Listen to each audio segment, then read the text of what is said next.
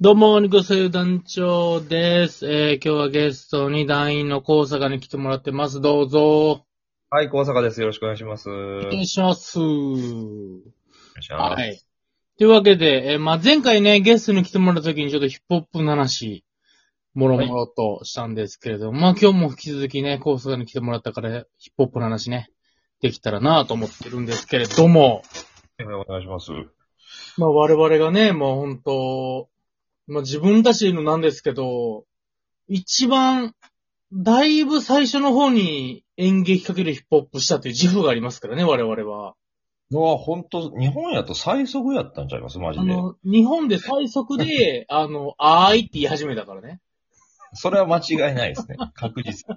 であと続く人もいなかったですけどね。そう特だによね。最あー初いでかん最後やったっていう、その、うんそのヒップホップ、ラップのその文法的な、そのアートとしての文法的なやりか、やり方で、うんうん。演劇やった人はいっぱいいるんですけど、その本当ファッション的な、はい、はい。その上辺でやったん僕らが、本当一番上辺でやったん僕らよね。ヒップホップっていうものの形式をね、そう様式美みたいそなの。だからそのなんていうのいわゆるその、ヤンキー文化としてのヒップホップ、その、チェケラッチョ的な取り方じゃなくて、うんうんうんうんうん。ちゃんとあるヒ程ップ度ホッはプねとしては取りながらも、上辺だけをちゃんと救ったっていう。ちゃんと上辺を救うって実は結構難しい。俺らちゃんと救ったからね。それだけは。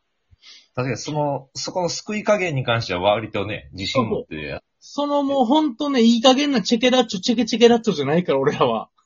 そこ大事なとこですね。そうそうそうそどうしてもそうなりがちではありますから。う。もうただ俺らの救い方、ニッチすぎて、誰一人続かんかったっていうね。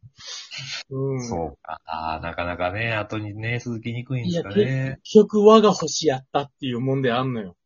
あらららら、そうで我すがか。星の2年ぐらい、2、3年前から俺らやってるんやけどね、ちゃんと。芝さん、芝行ってようか。いやいやいや、あの、ほんま、榊原生徒世代の奴らにやられましたよ、我々は、本当にね。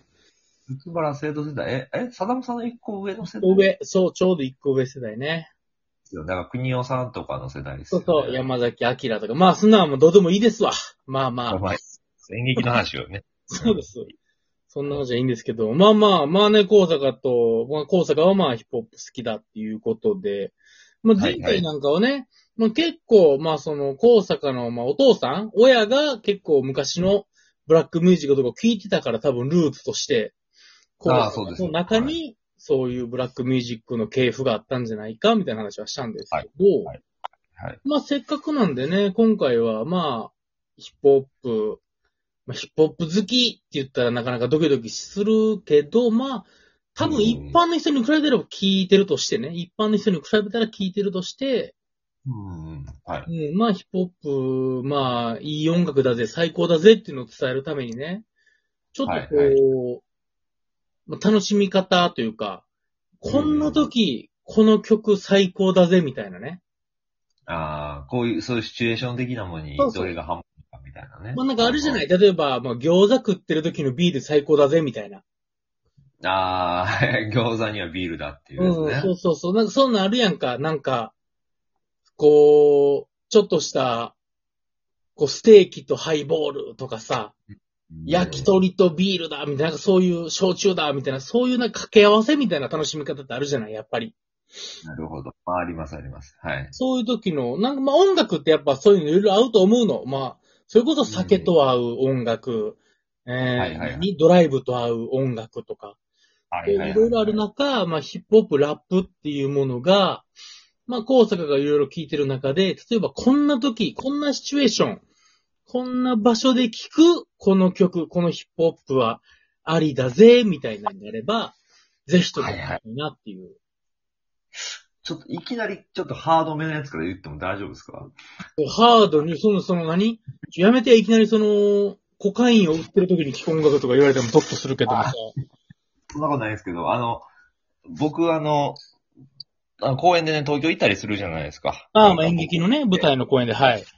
で。で、東京に行った時にうん、ヒップホップをよく聞くようになるんですよ。なんいや、あの、普段別にブラックミュージックでも、例えばソウルとか R&B とかも聞くし、まあそう J-POP も普通に聞くんで、いろいろ種類音楽がいっぱいあるんでね、もちろん、はいはい。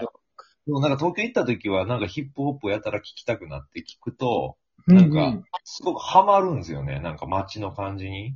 へえ、それは何なのあこの地方から東京に行くっていう感じが一つ乗っかってんのかねその、いや、まあやっぱ東京で作られたもんっていうか、東京でで生まれてるヒップホップを聞くと、やっぱりここの街でできたんやなってことがすごくわかるっていうか、それはすごい話で、例えば、新潟の水で作られた酒みたいなもんでしょ言うと。新潟の米で作られた酒は新潟で飲むと美味しいみたいな。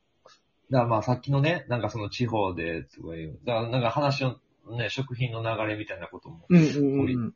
そういうことですよね。だからここに生まれたものはやっぱその土地で味わうっていうことのやっぱ魅力があるなって。で、そういう意味で、あの、MC カンっていう人がいらっしゃるんですけど、寿司、缶ね。はいはいはいはい。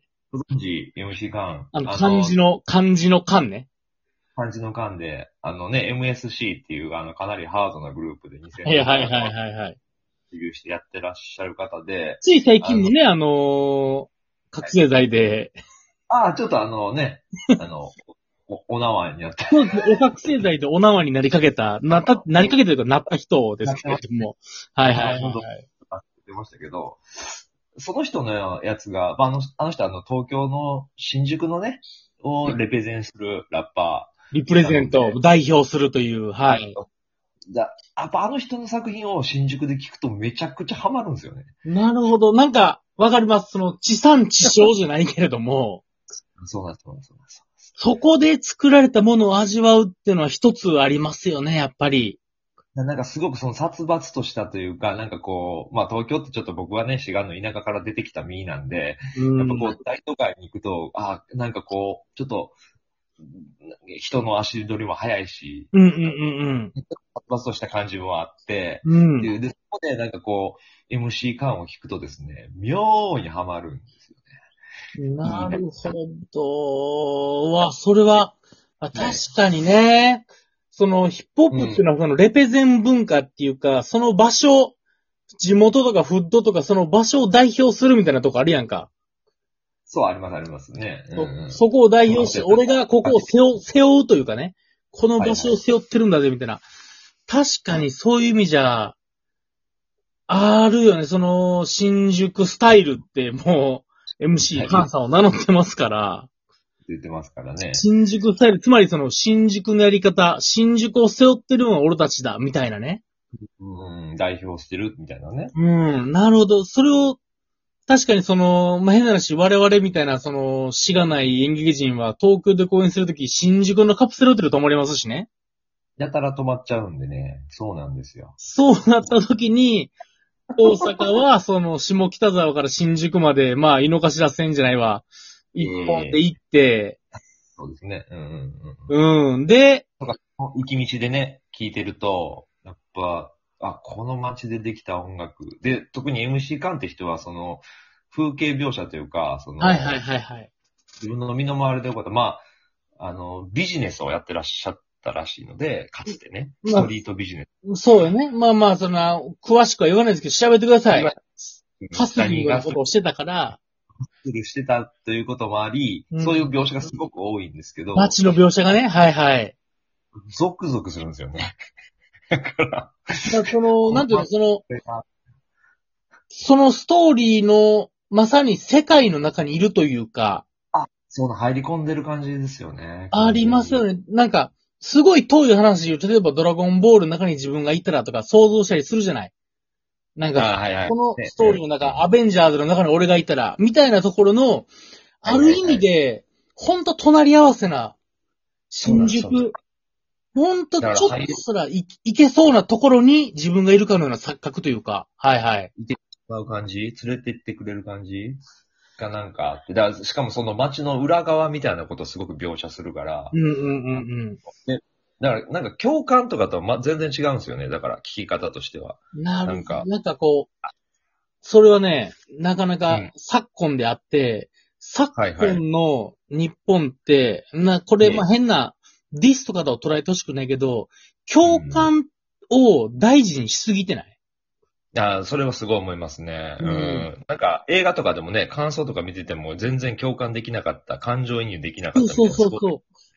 なんかそこって、ある種手の届かない場所やから楽しめるとこってあるやん。そうななんんでかすそのよ。手が届かないけども、でも確かにリアルに感じる、そこにあるかもしれないっていう感覚にこそ確かに陥らせてくれんのは MC 感とかっていうのは本当にあるかもしれないね、そこは。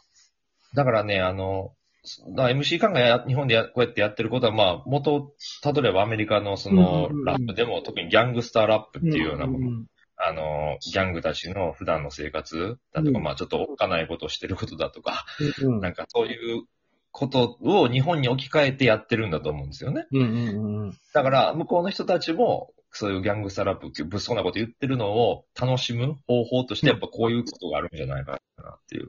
やっぱり自分たちが知らん世界やけど、そこをこうエンターテインして見せてくれるみたいわかるわかる。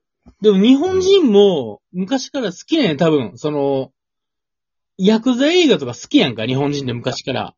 ねえ、だって浪曲とかもだってね、いそうやいうそう話です。そうそうそうそうそう、講談もそうやし。